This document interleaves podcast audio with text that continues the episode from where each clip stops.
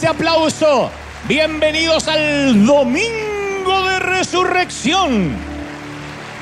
Happy Easter, felices Pascua. Vamos, vamos, sostén el aplauso porque saludamos a Asia. Ahí está la gente saludando. África, Oceanía. Mira qué lindo está el coro de blanco. América. Toda la gente de Europa. Ese aplauso para recibir a River en todo el globo. En todos los continentes. Que Dios te bendiga. Bienvenidos a casa. Bienvenidos al Domingo de Resurrección. Contábamos recién hace unos minutos que tenemos mucha gente aquí en el lobby, afuera que no pudo ingresar, en River Café.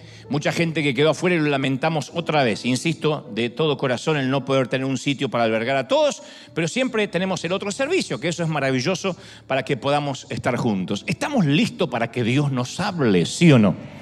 Yo quiero ir rápido al punto porque sé que hay expectativa aquí en el resto del mundo, en todos los países occidentales donde ahora se celebra Pascuas, el día de resurrección. Y aclaro otra vez, independientemente de lo que cada uno crea, aunque las fechas no coincidan, es maravilloso aprovechar la sensibilidad que hay en los corazones de la gente, que nuestros, nuestros programadores de televisión abierta coloquen alguna película de Jesús, aunque sea, se acuerde de tanto en tanto de, del cristianismo, eso es maravilloso. Y nosotros lo celebramos. Dicen por ahí, a río revuelto, ganancia de pescadores, ¿no?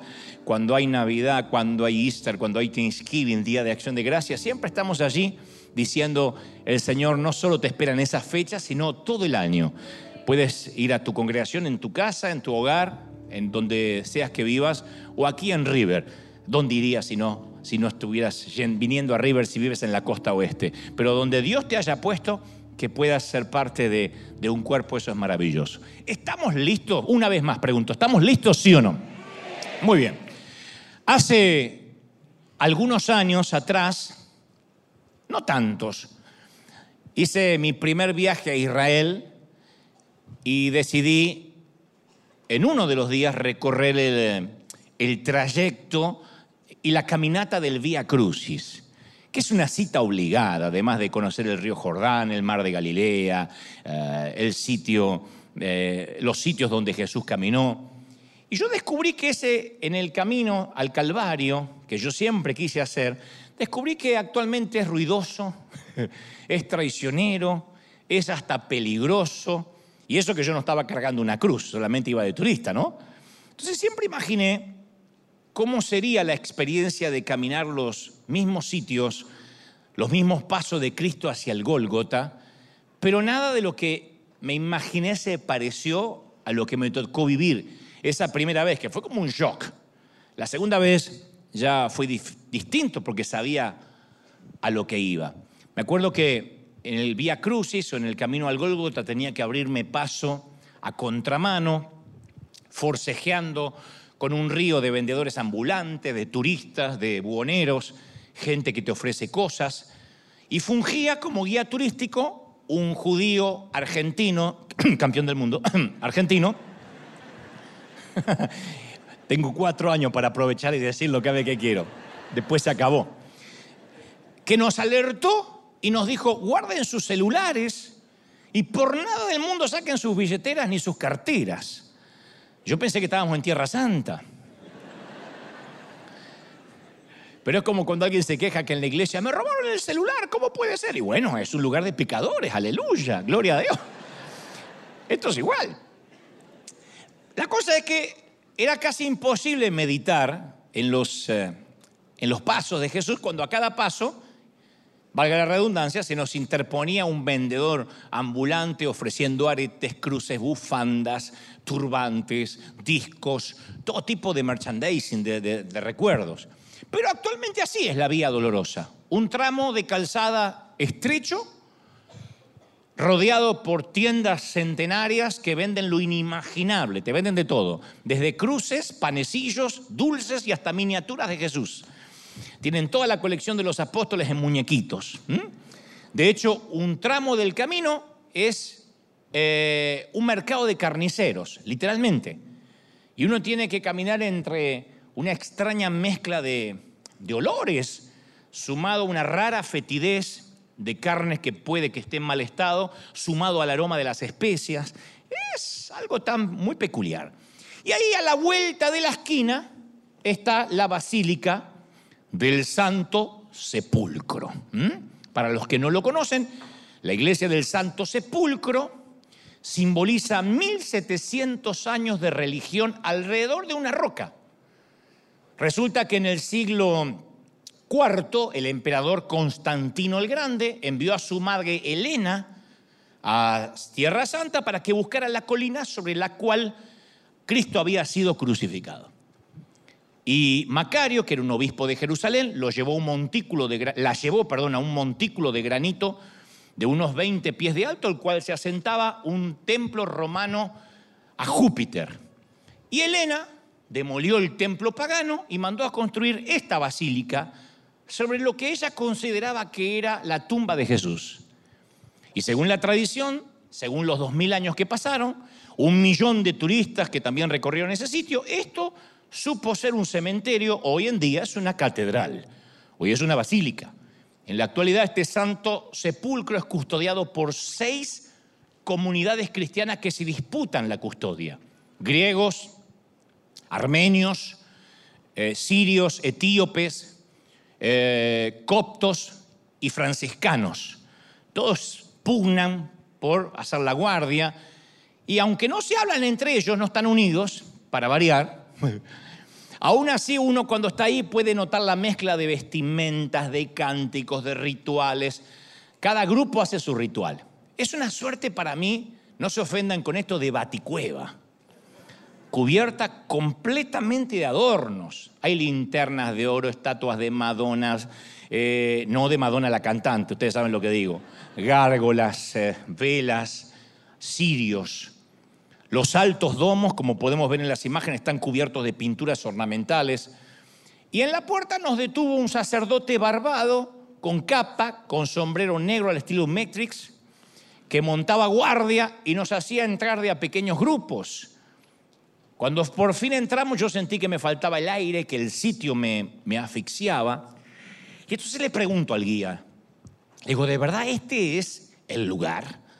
bajito para que nadie se ofenda, para no herir susceptibilidad. Le digo, ¿de verdad este es el lugar? Y él me dice, no, hay otro lugar que quizás te va a agradar más. Bueno, vamos al otro lugar, donde sea que esté ese otro lugar.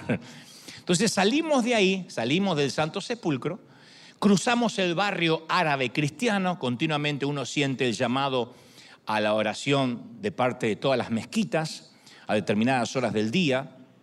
Entonces, mientras que uno cruza el, el barrio, árabe cristiano en dirección a la puerta de Damasco, situada acá al norte de la ciudad, uno puede ver una estación de autobuses. Yo pensaba, ¿dónde me está llevando el guía?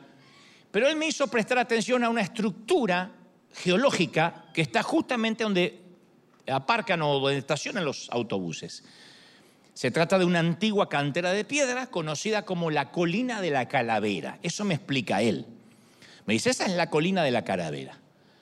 Los evangelios mencionan este sitio como el lugar de la crucifixión, el Gólgota.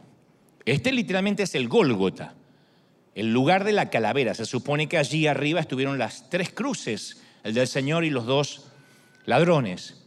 Según la tradición judía romana, me explica este guía, una crucifixión nunca pudo producirse intramuros, o sea, dentro de la ciudad. Porque al fin y al cabo el Santo Sepulcro se halla dentro de los muros de la ciudad. Y este me decía, aunque la Iglesia Católica afirma que el Santo Sepulcro quedó dentro de la ciudad, porque Herodes Antipas amplió las murallas originales en el año 41. Por eso el Santo Sepulcro quedó dentro de la ciudad. Eso es lo que la Iglesia Católica alega. No lo vamos a discutir aquí porque no venimos para eso. Pero convengamos que la Biblia no precisa con exactitud la ubicación del Calvario. Hasta el día de hoy. Solamente dice que la crucifixión tuvo lugar cerca, pero fuera a la vez de Jerusalén, porque la ley judía impedía realizar ejecuciones y sepulturas dentro de los muros de la ciudad. Pero sí precisa que era un lugar extramuros, porque dice que los que pasaban se burlaban de él. Si había gente que pasaba, era porque era un lugar que no era apartado, eh, en el medio del desierto, pasaba gente. Y los romanos además escogían lugares como este, concurridos, para que las cruces sirvieran de ejemplo, eran cruces ejemplificadoras. Ahí ustedes pueden ver los dos ojos de la calavera, porque le dicen el monte de la calavera, porque parece la cara de, obviamente, de un esqueleto, ¿no? De don Ramón. Por eso, supone que la crucifixión tuvo lugar en esta colina, el monte de la calavera. A ella me gustó. Habíamos salido del Santo Sepulcro y me dice, bueno, la crucifixión fue aquí. Pero aún así, no entendía por qué me dijo que había otro lugar. Yo estaba hablando de tumba y él me lleva al sitio de la crucifixión. El asunto es que debajo del monte de la calavera está la tumba del huerto, que se supone pertenecía a José de Arimatea. Y la Biblia dice que cerca del monte de la calavera, donde ocurrió la crucifixión, había un huerto, un jardín muy cerca. Dice la escritura, y en el lugar donde había sido crucificado había un huerto, y en el huerto un sepulcro nuevo, en el cual aún no había sido puesto nadie. Dice Juan 19:41.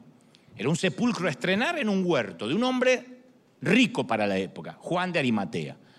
Así que entramos al huerto, pude distinguir una tumba esculpida en la roca.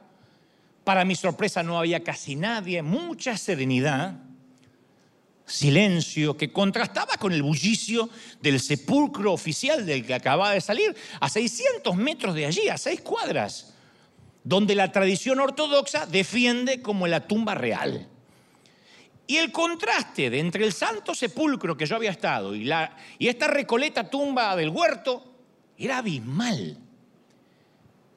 Entonces me detuve frente a la entrada y reparé que había un canal situado en la parte inferior que indiscutiblemente sirvió para deslizar una roca circular que a la vez sirvió para sellar el acceso. El sepulcro estaba esculpido en la roca, es original a excepción de esa pequeña parecita que vemos allí, que tuvieron que hacer, que parece que tuviera ladrillos, pero son bloques para, a causa de un pequeño derrumbe. Entonces cuando veía esto yo recordé que la Biblia asegura que José de Arimatea dispuso una tumba nueva cavada en medio de la roca. Dice, y ahí estaba un huerto con una tumba que era nueva. Entramos y dentro de ella hay dos cámaras. En la habitación más profunda yacen tres nichos. Sobre el centro hay una cruz bizantina pintada en carmesí en la pared que tiene las iniciales que dice Jesucristo Alfa y Omega. Entonces, a ver, el sepulcro oficial, el Santo Sepulcro, es elaborado, es lúgubre, es gótico, adornado. Este tiene un bajo techo chiquitito que me forzó a agacharme para inclinarme contra una pared fría y áspera. Fue el primer momento que tuve de silencio del día. Y entonces vino a mi mente dónde estaba, en qué lugar estaba. Digo, estoy en una tumba. Algunos de los edificios más famosos en esta tierra son tumbas. La gran pirámide de Egipto, por ejemplo, se supone que 100.000 hombres trabajaron durante 20 años para construirla. Todavía no sé cómo pusieron 23 millones de bloques de roca maciza que pesan un promedio de dos toneladas y media cada uno. No sé cómo lo hicieron, pero lo que sí sabemos es que la gran pirámide fue construida a causa de la preocupación por la muerte. En ella se encuentran en las pirámides las cámaras sepulcrales para los faraones. Es un monumento a la muerte. Esas son las pirámides. Después uno puede conocer el Taj Mahal de la India, por ejemplo, que también fue un monumento a la muerte de la esposa del Shah Jahangir. Fue fabricado con mármol brillante, piedras preciosas engastadas, jardines, tiene un espejo de agua, es un monumento magnífico.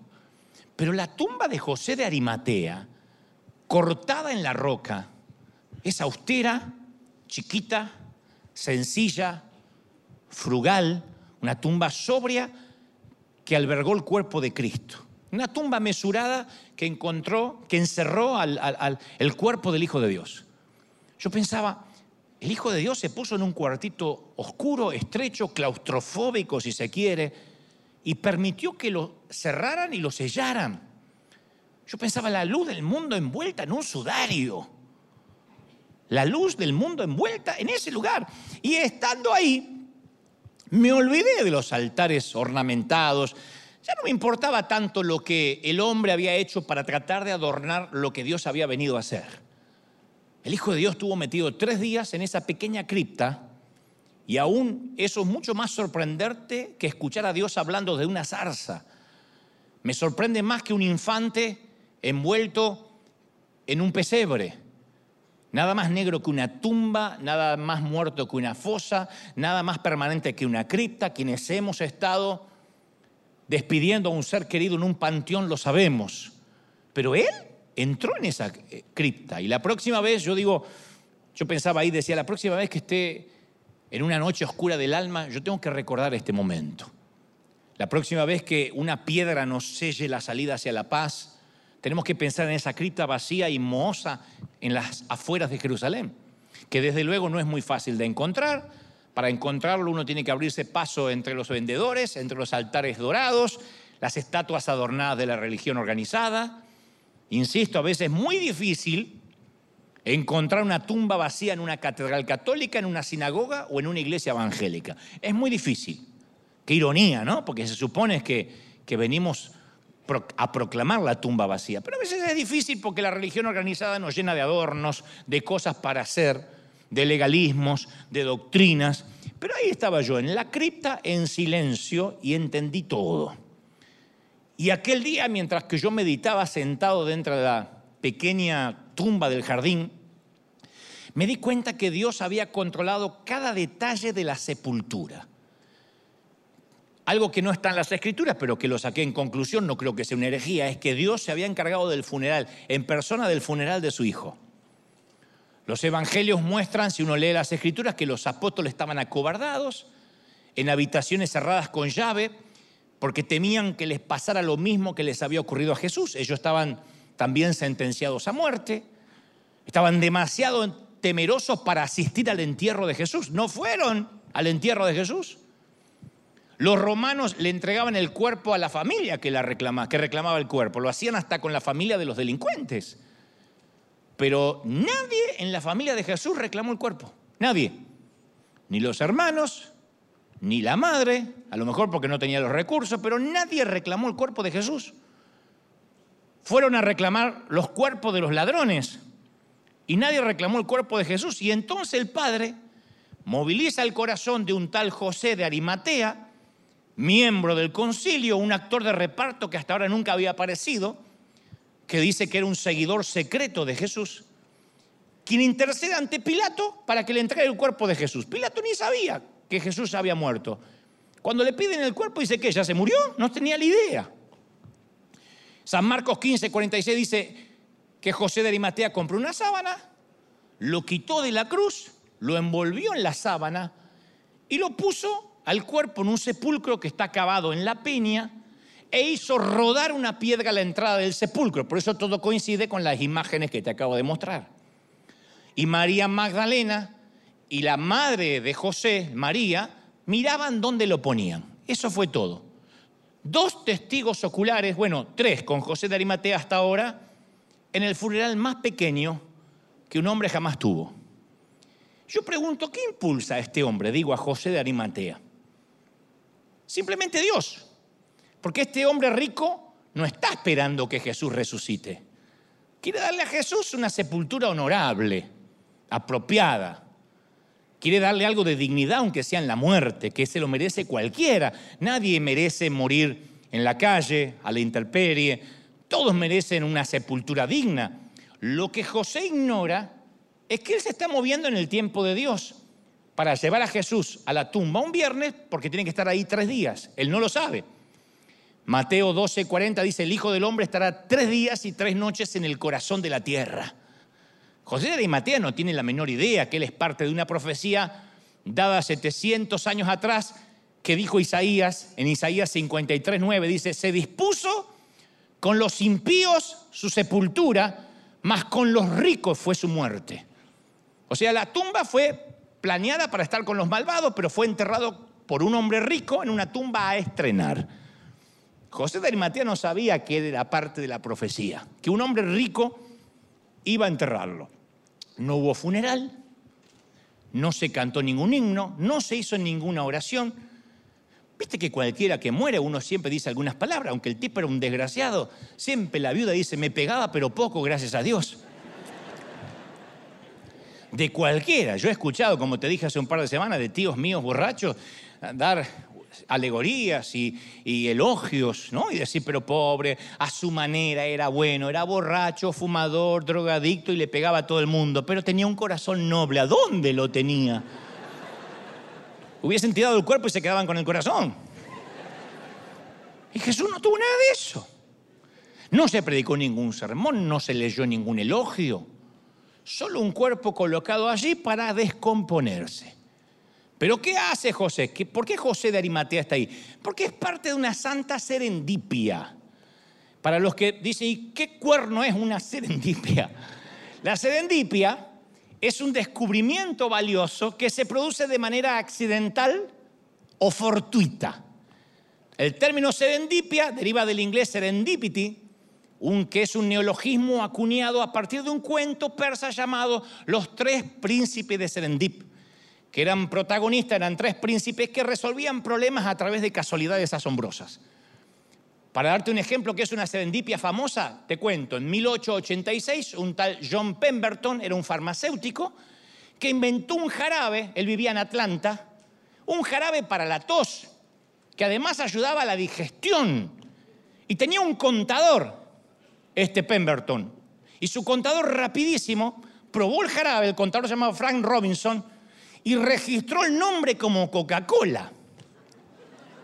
Y fundó la compañía, enseñanza, ten cuidado de tu contador. Lo mismo pasó con el marcapasos, el plástico, la dinamita, el horno microondas, los fuegos artificiales, la penicilina, el coñac, la radioactividad, el caucho, los rayos X, la plastilina, todos fueron inventos de casualidad. Surgió algo lindo, algo rico, algo maravilloso casualmente, no así el vino Malbec que fue buscado, no así el campeonato del mundo argentino que fue ganado en buena honra. Lo demás es casualidad. Serendipia. Es un descubrimiento afortunado que se produce sin planificación. Es encontrar algo bueno que no estábamos buscando. ¿Pasó eso alguna vez en tu casa? Estabas buscando, no sé, un arete que se te cayó y bajo la cama y encuentra 100 dólares. Serendipia. Y matas al que lo escondió ahí. Lo mismo ocurrió con José de Arimatea. ¿Qué buscaba él? Dale una sepultura digna a Jesús. No estaba sabiendo que estaba colaborando con una resurrección. Y Juan 19, 38 agrega otro actor de reparto, Nicodemo, el que había ido a Jesús de noche cuando Jesús estaba vivo. Dice que él estaba con José de Arimatea. Y Nicodemo llevó unos 34 kilos de mirra y aloe. Y estos dos hombres tomaron el cuerpo de Jesús, lo envolvieron, o sea, tuvieron que ser dos para bajarlo de la cruz, lo envolvieron con las especias, con la tela de lino, que es la forma que se entierra a los muertos. José de Arimatea, rico, había donado la tumba. Nicodemo había comprado las especias, la tela, cuando Jesús vivía, estos dos tipos se ocultaban. Uno era un seguidor secreto y Nicodemo fue a Jesús de noche.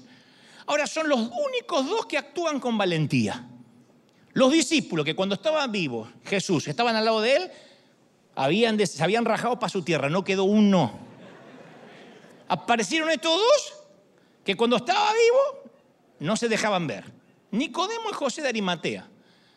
Nicodemo llevó 34 kilos de mirra y aloe y a mí me llama la atención la cantidad, porque esa cantidad de especias para un cuerpo solo se hacía con los reyes.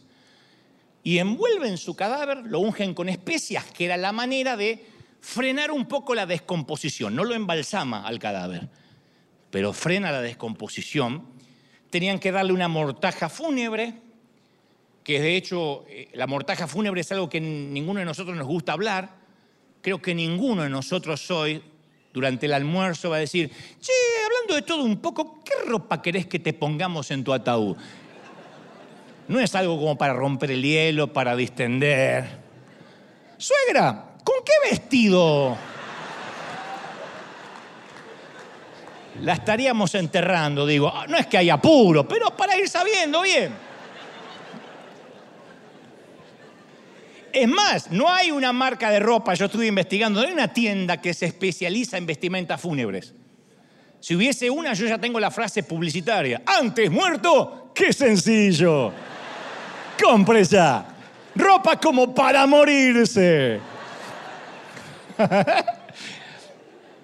No, pero nosotros no hablamos generalmente de la ropa fúnebre, ¿no? La mortaja es un símbolo de la tragedia. Yo he visto a muertos mejor vestidos que cuando vivían. Y mujeres mejores maquilladas, ni te digo. Era doña Clotilde, la ves en el cajón y es Madonna. Uno dice, ¿qué pasó? Pero todos hemos recibido símbolos de la tragedia. Un telegrama, un de despido, un diagnóstico, un brazalete eh, o una muñequera del hospital, una cicatriz, una citación del jurado. Y no nos gustan estos símbolos ni tampoco los queremos, pero llegan. Afligen nuestros corazones porque nos traen el recuerdo de días malos. Y yo digo, ¿será que Dios puede usar estos símbolos como, como cosas para algo bueno? Bueno, Romanos 8:28 dice, nos recuerda que en todas las cosas Dios sobra para el bien de lo que les aman. En todas las cosas. Yo digo, incluirá en todas esas cosas los tumores, los exámenes, las tragedias. Para estos muchachos, para estos discípulos, la ropa fúnebre simbolizaba tragedia.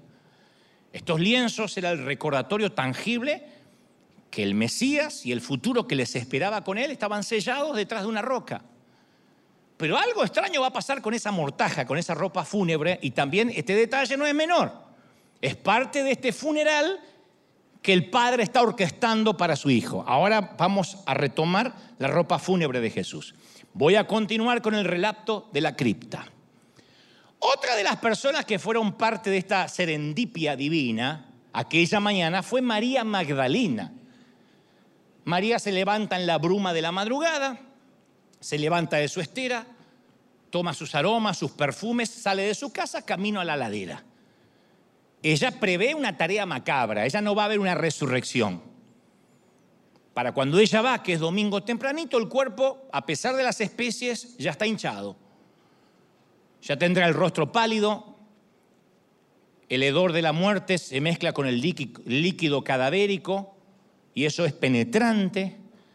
Un cielo gris se va volviendo dorado a medida que ella recorre el angosto sendero porque recién está amaneciendo. Y cuando ella vira la última curva, se queda boquiabierta. Porque la piedra que estaba tapando la entrada de la tumba había sido movida. Seguramente ella iba a querer convencer al hortelano o a los soldados que corrieran la piedra para poder ungir al cuerpo de Jesús, pero ahora la piedra está corrida. Y a ella se le ocurra, lo primero que se le viene a la cabeza se le ocurre y lo dice, dice, se llevaron el cuerpo, el cuerpo desapareció, lo robaron. Acá esto confirma que ella tampoco está esperando una resurrección. Cree que se trata de profanadores de tumbas. Así que sale corriendo a despertar a Pedro y a Juan. Y estos dos van corriendo deprisa a ver qué pasa. Ella va a la misma velocidad, pero obviamente ellos son muchachos, la pasan. De inmediato llegan los dos discípulos, corrieron al sepulcro adelantándose Juan a Pedro. Juan llega primero, y lo que vio fue tan impresionante que quedó petrificado. Se quedó a la entrada de la tumba y no podía entrar. ¿Qué vio? Los lienzos. Vio la mortaja fúnebre. Vio, dice la Biblia, el sudario que habían puesto alrededor de la cabeza de Jesús, doblado y dejado cuidadosamente en un lugar aparte donde estaban los lienzos. Los lienzos que envolvían el cadáver no habían sido desenrollados ni desechados. Si sus amigos hubiesen robado el cuerpo, sus seguidores, también se habrían llevado la tela que envolvía el cuerpo. Si hubiesen robado el cuerpo los enemigos, también habrían hecho lo mismo. Y por alguna razón hubieran desenvuelto el cuerpo, si hubiesen quitado las vendas, no habrían sido cuidadosos como para dejar la tela en forma ordenada. Juan vio las vendas funerarias y concluyó que nadie se robó el cuerpo de Jesús, era imposible porque los envoltorios estaban intactos. El cuerpo desapareció a través de las envolturas. Juan vio las bobinas de momia, pero sin un cuerpo. Ese cuerpo había pasado a través de los lienzos, como lo fue más tarde a través de las paredes, dejando las paredes intactas o las puertas. O sea que a través de las telas de la muerte, Juan vio el poder de la vida. ¿Sería posible que Dios usara algo tan triste como el entierro de alguien para cambiar la vida de una persona? Bueno, Dios acostumbra a hacer esas cosas. En las manos de Jesús, jarrones de vinos vacíos en una boda llegan a ser símbolos de abundancia. La moneda de una viuda llega a ser el símbolo de, generosidad. Un rústico establo de Belén, un símbolo de devoción. Y un instrumento de muerte como una cruz se transforma en un símbolo de amor. Entonces es lógico que Dios usara las envolturas de muerte para que Juan creyera que había resucitado. Lo que nos lleva a la pregunta, ¿será que puede hacer lo mismo en nuestra vida hoy? ¿Podría ser que Él tome tu tragedia, mi tragedia, y la transforme en un símbolo de victoria? La Biblia dice que en todo Dios obra para el bien de los que le aman. En todo. En todo. ¿Sí? Entonces quiero que hoy, domingo de Pascuas, hagamos este ejercicio. Quitemos la palabra en todo y reemplacemos la palabra en todo por el símbolo de nuestra tragedia. Para el apóstol Juan, ¿cuál era el versículo? En mortaja de sepultura Dios obra para el bien de los que le aman. Para otros podría ser en mis cicatrices. En mi silla de ruedas Dios obra para los que le aman. En el hospital Dios obra para el bien de los que le aman. En el proceso de divorcio Dios obra para el bien de los que le aman. En la cárcel, Dios obra para el bien de los que le aman. En el panteón, Dios obra para el bien de los que le aman. En todo, Dios trae una victoria. Alguien tiene que aplaudir y creerlo más que eso, ¿sí o no? Si Dios puede cambiar la vida de Juan a través de una tragedia, ¿podría usar una tragedia para cambiar nuestra vida? Sí. No sé si lo creas o no, pero yo estoy convencido que estás a solo un sábado de una gran resurrección en tu vida, financiera, espiritual, eh, física, de lo que necesites, a, una, a un sábado de la resurrección.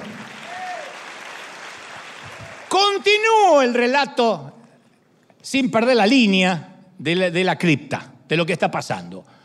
Pedro sale del, del sepulcro confundido, Juan sale creyendo, dice, y ahí creyó. María se queda sentada frente a la tumba llorando. Los dos hombres se van a su casa, la dejan sola, pero algo le dice que no está sola. Tal vez oye un ruido, tal vez un susurro, o tal vez su propio corazón que, que le dice que se asome ella misma. Está temblando de miedo. Cualquiera que sea la razón, lo hace. Se agacha, mete la cabeza por ese huequito que te mostré en la fotografía por esa entrada cavada sin cel y esperan que sus ojos se adapten a la oscuridad, se adapten a la oscuridad. Ella ve lo que parece que es un hombre, pero es, es blanco, es un eh, blanco radiante, que le pregunta dulcemente, ¿por qué lloras? Que es una pregunta poco común para hacer en un cementerio. En realidad, si estás en un cementerio y te preguntan por qué lloras, hasta es desconsiderada la pregunta a menos que quien hace la pregunta sepa algo que el otro no sabe. Y ella dice, es que se han llevado a mi Señor y no sé dónde lo pusieron. Por lo que ella sabe hasta donde ella sabe, los labios de su Señor están callados. Hasta donde ella sabe, el cadáver de su Señor había sido robado por profanadores de tumbas. Pero a pesar de todo, para ella, él sigue siendo su Señor. Dice, no sé dónde está el cuerpo de mi Señor. No dice, no sé dónde está el cuerpo de este timador, de este estafador. Dice, mi Señor. Y tal devoción lo conmueve a Jesús. Así que hace que se acerque más a ella, tan cerca que ella lo oye respirar. Y ella todavía piensa que es el jardinero, que es el hortelano, que tiene un look de blanco, qué sé yo. Piensa que es el cuidador, Jesús pudo haber llamado a un ángel que lo presentara, a una banda de músicos que anunciara su presencia, pero no lo hizo. Le habla dulcemente, no la quiere espantar. Y le vuelve a decir, ¿por qué lloras? Mujer, ¿a quién buscas? Claro, ella vino a buscar un muerto. Y luego sabe que también va a experimentar una santa serendipia, una sorpresa inesperada. Ella va a encontrarse esta mañana algo que tampoco vino a buscar cuando salió esta mañana con sus perfumes para untar un cadáver, para ungir un cadáver. Y mi pregunta también es hoy, ¿cuándo fue la última vez que te dejaste sorprender por Dios? Porque es muy fácil, especialmente a los que llevamos años en una iglesia, creer que ya sabemos cómo va a actuar Dios. Al legalismo le fascina eso. Le gusta decir que va a ser Dios, cuándo lo va a hacer y cómo lo hará, porque todo lo que Dios hace y va a hacer está en este libro. Y si no está en este libro, entonces no es Dios. Y Dios es más grande inclusive que lo que puede contener las escrituras. Hay sorpresas que Dios nos va a dar, que no van a contradecir su carácter, pero que quizás no están escritas. De hecho, no están escritas aquí. Pero para algunos Dios es como una aplicación del celular que aprieta el icono y Dios va a hacer lo que creemos que hará, sin variaciones, sin alteraciones. Deposita tu diezmo, pon tu ofrenda, haz un pacto. Y Dios es como una máquina tragamodera, pum, pum, pum, pum, la cerecita junta y te salen las monedas. Pero muchos no conocen al Dios que sorprende. Y para escuchar y para ver al Dios que sorprende, uno tiene que ser como María. Oigamos la voz suave, dulce, que para oírla uno tiene que estar en silencio la sorpresa de Dios es oír cómo las piedras que iban a golpear el cuerpo de la mujer adúltera van cayendo al piso. Escuchemos cómo Jesucristo invita a un reo de muerte en la cruz a acompañarlo al reino en el asiento del acompañante de la carroza real. y se lo lleva al tipo. Escuchamos cómo la viuda de la aldea de Naín cena con su hijo que debería estar muerto, pero tuvo la providencia de que en el funeral se toparon con Jesús. Escuchamos la sorpresa de María cuando oye su nombre pronunciado por un hombre que habían sepultado. Ese es el Dios que aparece en el lugar más extraño. ¿Sabes quién es? ¿Cómo se diferencia un cristiano que viene solamente para estas fechas a la iglesia y el que nunca deja de congregarse? Que el último, el que nunca deja de congregarse, no es que se encontró a Dios en Navidad o en Easter, se encontró a Dios en un panteón, en un hospital, en una sala de emergencias y supo que la fortaleza estaba ahí. Eso te hace más fuerte que nunca, más bendecido que nunca. Cuando uno toca fondo y en el fondo hay roca, eso te sostiene. Es Dios haciendo la cosa más extraña. Es Dios tomándote de la mano aun cuando no entendías por qué te pasaba lo que te estaba pasando, cuando arrojabas un puñado de tierra sobre el ataúd, cuando besabas una frente fría en lugar de una mejilla tibia. Es ese Dios que viene y te dice, yo estoy contigo, no te dejo. Ese Dios que hace que sonrías donde alrededor hay gestos de dolor. Es el Dios que a algunos de nosotros nos hizo estar en paz durante una pandemia mundial en que cualquiera podía morirse. Es un Dios que coloca una estrella luminosa en un cielo oscuro el que pone un arco iris en medio de una tempestad. Es el Dios que menciona tu nombre, mi nombre en un cementerio, en un hospital. María, le dijo Jesús suavemente. Y María quedó atónita. Porque no es cosa de todos los días que uno oiga su nombre pronunciado en una lengua eterna. Pero cuando ella oyó su nombre reaccionó. Y ahí se dio cuenta de que era él y cuando reaccionó respondió como debía responder, lo adoró. Digo, ay Señor. Y se le aflojaron las piernitas, le agarró el tembleque y lo adoró. Entonces, José de Arimatea, Nicodemo, Pedro, Juan y María, todos ellos, los cinco, fueron a buscar un muerto y hallaron una tumba vacía. Eso es una serendipia por excelencia. Eso no es descubrir la Coca-Cola, eso es la señora serendipia. Y esas caminatas matutinas hacia la tumba, hacia el dolor, que terminan en una sorpresa milagrosa, no se olvidan nunca. Yo sé que recuerdas alguna de tus caminatas que a lo mejor terminaron en una serendipia. Estoy hablando de ese momento en que ibas camino al hospital y lo que menos te imaginaste que ibas a tener un encuentro con Dios mientras que conducías el automóvil o ibas en el bus o en el camión o en lo que sea. Estoy hablando de ese descubrimiento divino en la peor crisis de tu vida. Nunca tu familia estuvo peor que en esa temporada cuando más te encontraste con el Señor. Entonces yo debo preguntar una vez más, ¿dónde estabas la mañana en que corrieron la piedra de tu cripta y dijiste, no lo puedo creer, yo ni me esperaba que esto iba a ocurrir? Porque la resurrección uno no la espera, uno por lo general es como estos cinco individuos, uno va a hacer otra cosa y de pronto, ¡paf!, el Señor te sorprende. Yo espero y oro que todavía puedas recordar el momento que la piedra de tu cripta se corrió. Yo espero que sí, porque ese momento queda en nuestro alma impreso para siempre, el momento en que el Señor mencionó tu nombre en medio de la muerte, que dice, yo no puedo creer cómo siendo una niña tuve fortaleza para estar en ese cementerio y ver el cuerpo de papá descender algunos metros. Si pudieras ver con rayos X o hubiese una manera de ver el mundo espiritual, hubieses visto al Señor tomándote de la mano y mencionando tu nombre diciendo, vas a superar esto.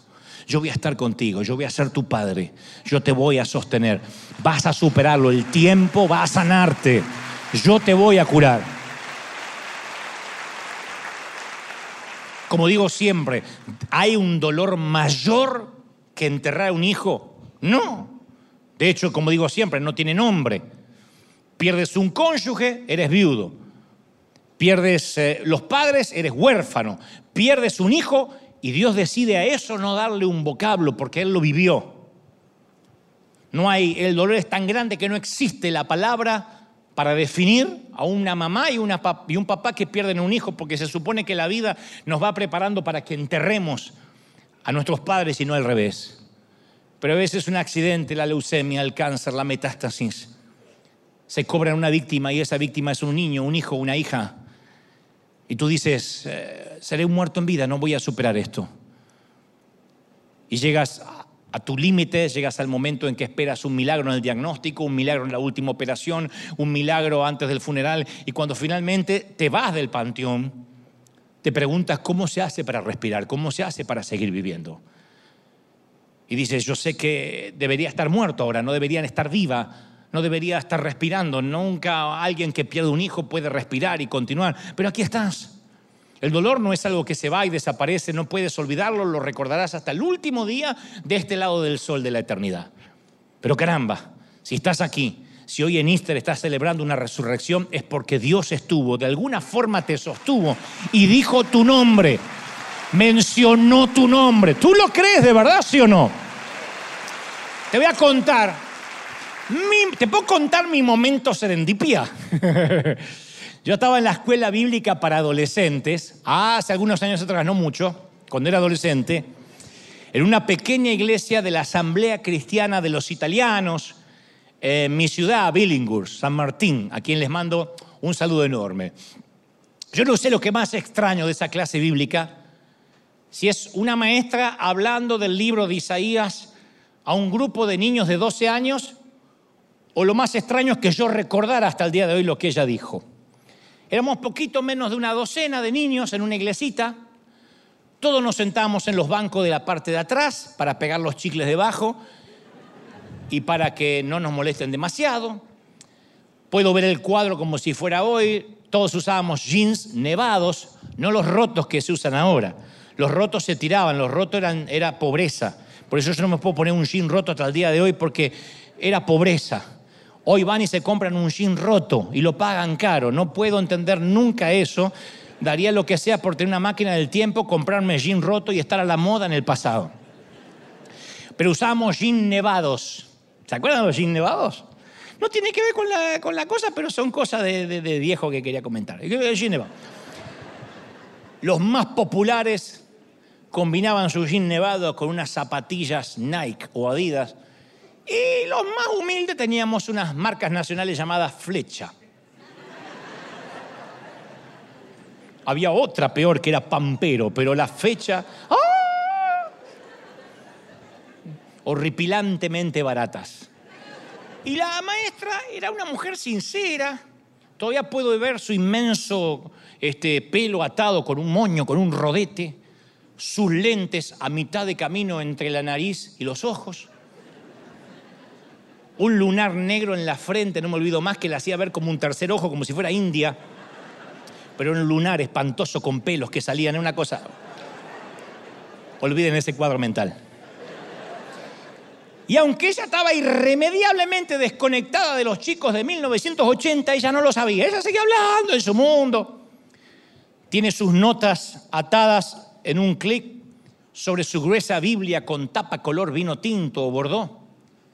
Solo Dios sabe por qué la escuché esa mañana. Porque yo no fui a aprender Biblia. Yo no fui buscando a Dios.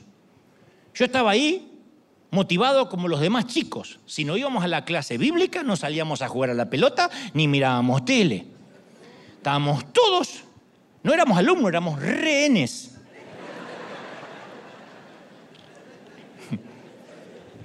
Y en un momento, mientras que estábamos prisioneros y esperábamos que la mujer terminara, el texto que esta dama mencionó lo anotó en un papelito y nos lo repartió para que memoricemos Isaías 41, 13 porque yo soy Jehová tu Dios, que te sostiene de tu mano derecha y te dice, no temas, yo te ayudo. Yo lo hago con voz de locutor y de orador. Ella lo hizo con su acento italiano.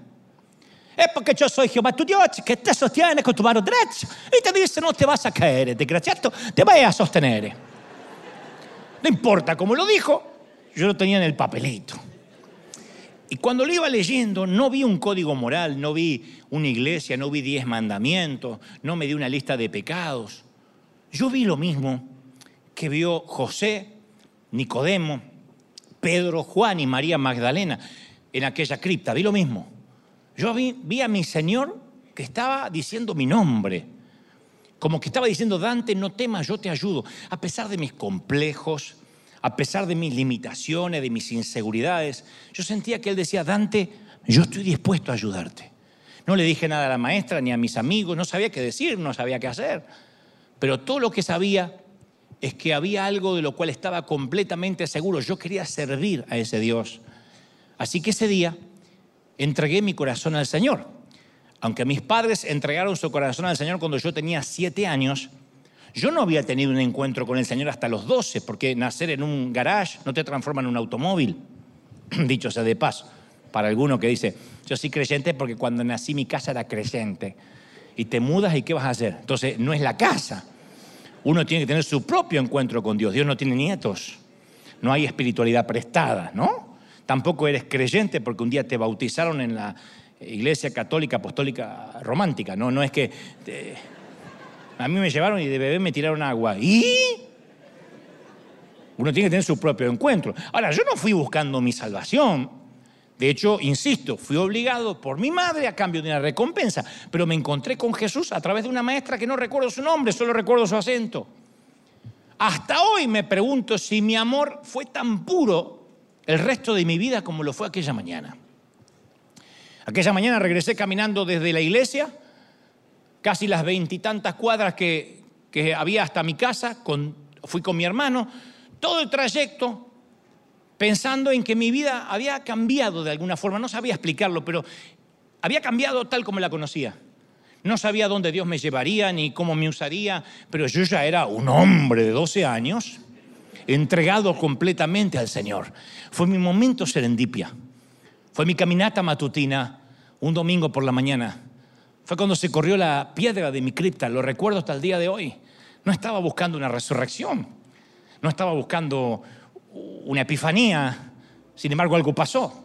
Y a mí me fascina todo lo que después pasa luego de la serendipia. Me fascina investigar no solo lo que pasó en la cripta, sino luego en el domingo de la resurrección, luego del domingo, los días siguientes. Descubro, para hacer rápido un paneo general, que Jesús se presenta ya resucitado no solo ante María, sino ante mucha gente en circunstancias comunes, en una cena privada, junto a dos hombres que van caminando por el sendero, se le presenta a una mujer que lloraba en un huerto, a algunos pescadores que trabajaban en un lago. Las apariciones no son espectrales, sino encuentros reales. Fueron aproximadamente, si contamos, si es que la Biblia las dice todas, unas 12 apariciones antes de que él ascendiera a los cielos, ¿no? Jesús visita pequeños grupos apartados, lugares apartados, a puertas cerradas. Y aunque esos encuentros reforzaron la fe de quienes ya creían en Jesús, ni un solo no creyente, ni un solo inconverso pudo ver a Jesús después de la muerte. Ni uno solo inconverso. Yo digo, ¿por qué limitó sus apariciones a los amigos? ¿Por qué no reapareció en el patio de Pilato? O delante del Sanedrín. O en el patio del César, imagínate. Así todo de blanco, resplandeciente. O delante de quienes lo habían condenado. O se mete en la sinagoga, pa, pateando la puerta. Quiero ver la cara de esos legalistas. Uh. Capaz que encontramos una pista cuando él le dice a Tomás, el apóstol que todavía estaba incrédulo, porque me has visto, Tomás, creíste. Pero bienaventurados, dichosos, felices serán los que no vieron y creerán. No vieron y creyeron. En una palabra, todo el que vio a Cristo resucitado en esos días, que fueron, no sé, en 12 apariciones, que 40, 50 personas, perdieron la libertad de elección de creer o no creer. No tuvieron que usar la fe. Jesús se les volvió irrefutable. Y la iglesia debía sostenerse sobre el fundamento de esos testigos oculares. Incluso nosotros estamos acá creyéndole a esos testigos oculares que lo vieron, lo escribieron aquí.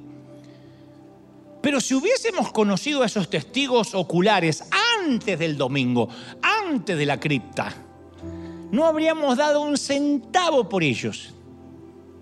Sin educación, confundidos, las manos callosas, poquito conocimiento del mundo, nada de dinero, una cuadrilla destartalada, miedosa, algunos indocumentados, a otros los trajo Coyote, los llevaron a Jerusalén.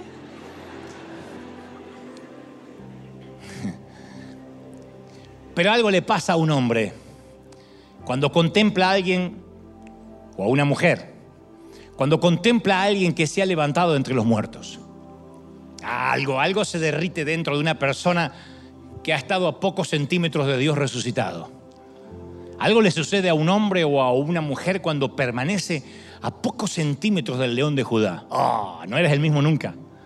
Algo sucede cuando oyes el rugido, cuando tocas la dorada melena. Algo te pasa cuando estás tan cerca que puedes sentir el aliento del león. Todo comenzó con 11 hombres asustados aterrorizados, avergonzados y encerrados bajo llave.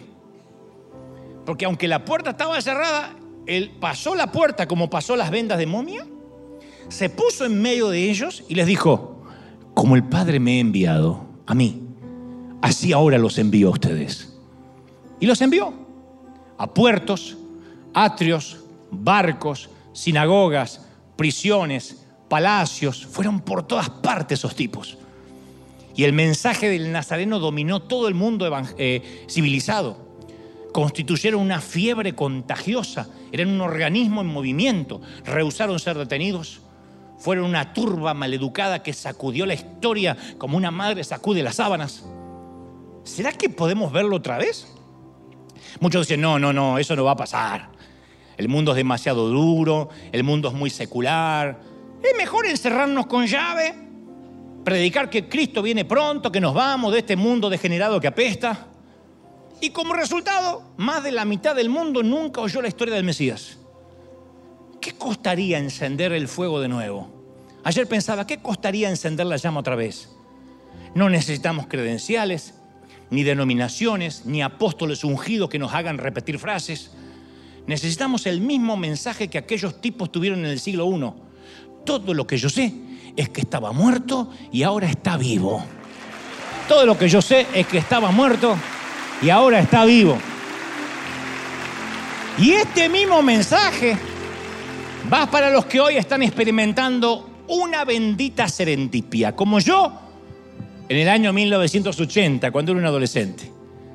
Te hablo si viniste porque alguien te invitó o porque se supone que debías asistir a la iglesia hoy y regresarás en Navidad.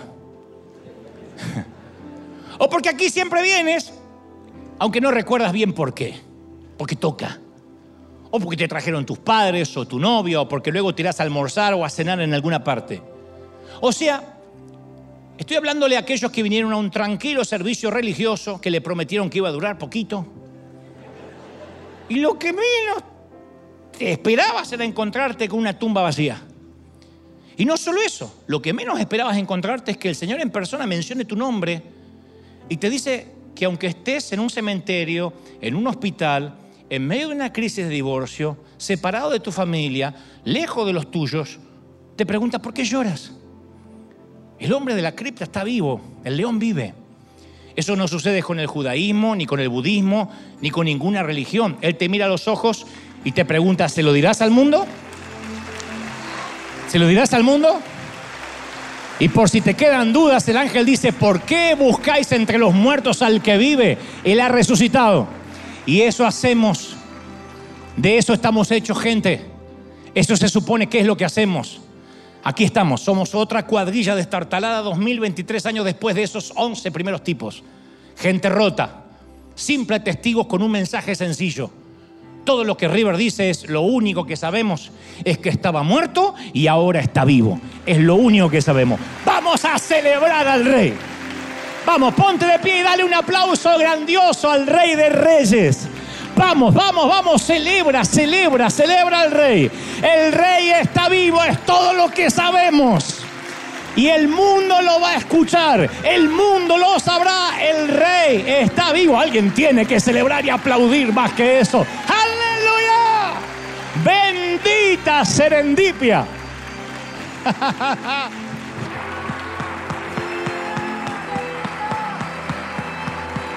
Bendita serendipia.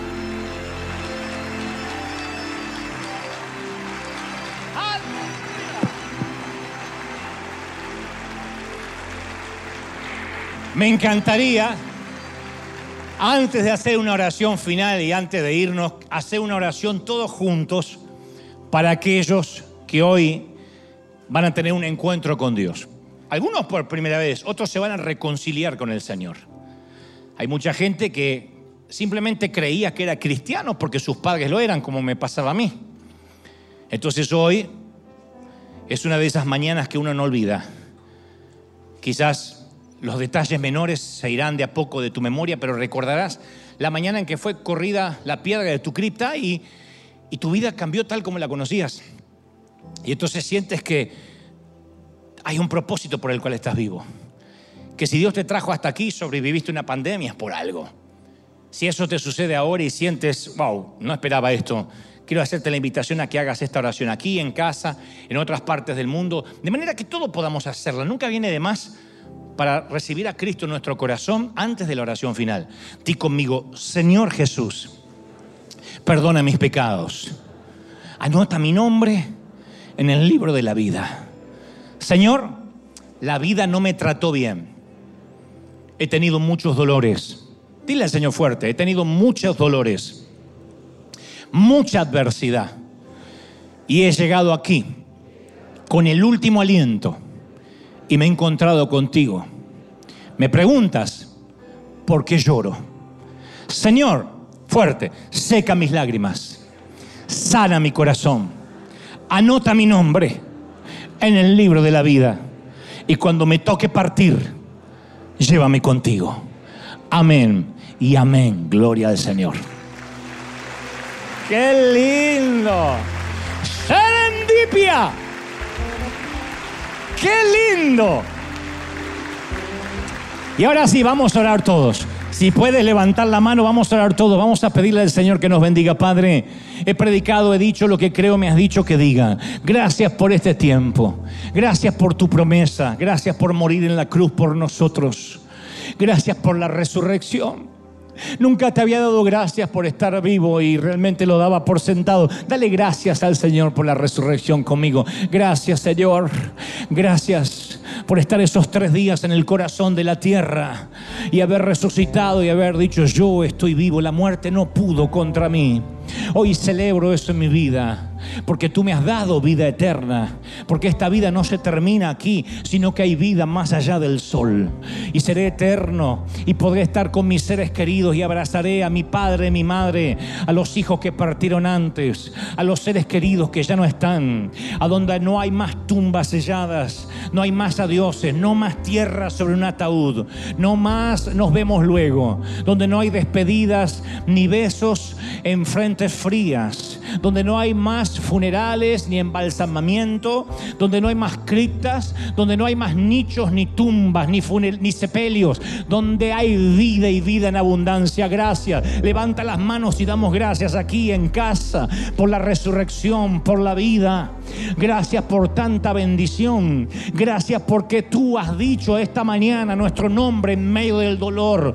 El Señor me dice que te diga, no te entregues, hija, no te entregues, princesa, no baje los brazos. ¿Cómo te ama el Señor? ¿Cómo te ama el Señor? Que hoy salió desde la cripta y ha dicho, ¿por qué lloras? ¿Por qué lloras, María, Juan? ¿Por qué lloras, Dante? Yo he pagado un precio, te tengo esculpido en mis manos. Pude haber tenido un cuerpo perfecto, pero elegí tener las cicatrices que me recuerden este momento. Esas cicatrices recuerdan al Padre, al Hijo, de que pagó un precio por nosotros. Gracias, gracias, gracias. Dale gracias por la salvación. Dale gracias al Señor por la resurrección. Dale gracias por este otro domingo de Pascuas, por Easter, porque hay celebración en los cielos, porque hay celebración en la tierra. ¡Uy! Bendito sea Dios, levanta las manos. Adora, adora, adora, adora. Toma un tiempo, vamos. Antes de irnos en casa, ¿cómo te ama el Señor? Lo he dicho durante toda la pandemia y insisto, no sabes cuánto te ama el Señor. Oro por aquellos que el legalismo hizo estragos en su vida, por aquellos que la cautividad mental les quitó las ganas de congregarse. El Señor me dice que te diga, yo soy el que morí por ti, no fue el pastor. Ningún hombre pagó el precio de tu vida, pero yo te amé, yo te amo. Yo te amaré por siempre, dice el Señor. Reciba, reciba, reciba este amor. De tal manera te amó, de tal manera te amó Dios, que envió a su Hijo para que lo crucificaran, lo laceraran, lo estropearan, lo torturaran, estuviera muerto tres días para que resucite y tengas vida eterna junto con Él.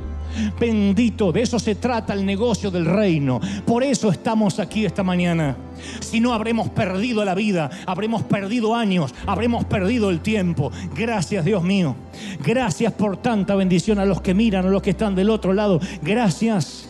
Gracias por tanta bendición. Gracias por tu gloria. Vamos, dale gracias al Señor. En el agradecimiento Dios se alegra. En el agradecimiento hay victoria, dice el Señor. Te bendigo en el cuerpo, en el alma, en el espíritu. Mi querido, mi querida, declaro que abril, como dijimos, será un mes de rompimiento. Un mes donde el Señor hará las cosas nuevas un mes donde la cripta se mueve, donde la piedra es corrida, donde hay vida, donde había muerte, donde el Señor bendice, donde el Señor prospera y donde Él te levanta. Lo creo, lo declaro. Amén, amén y amén. Seamos libres. Seamos libres. ¡Wow! Impresionante. Dos minutos más para cantar juntos, gracias. Y a la gente del mundo, chao, hasta el domingo que viene.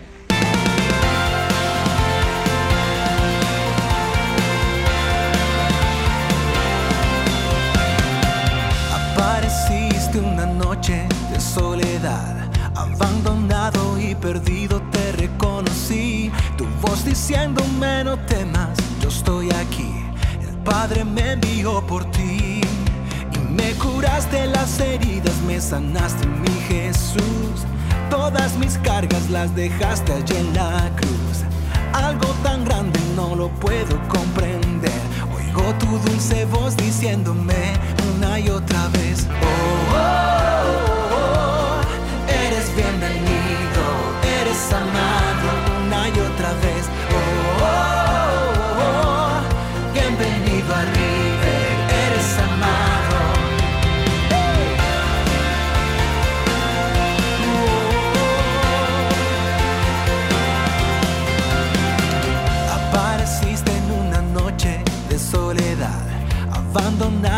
perdido te reconocí.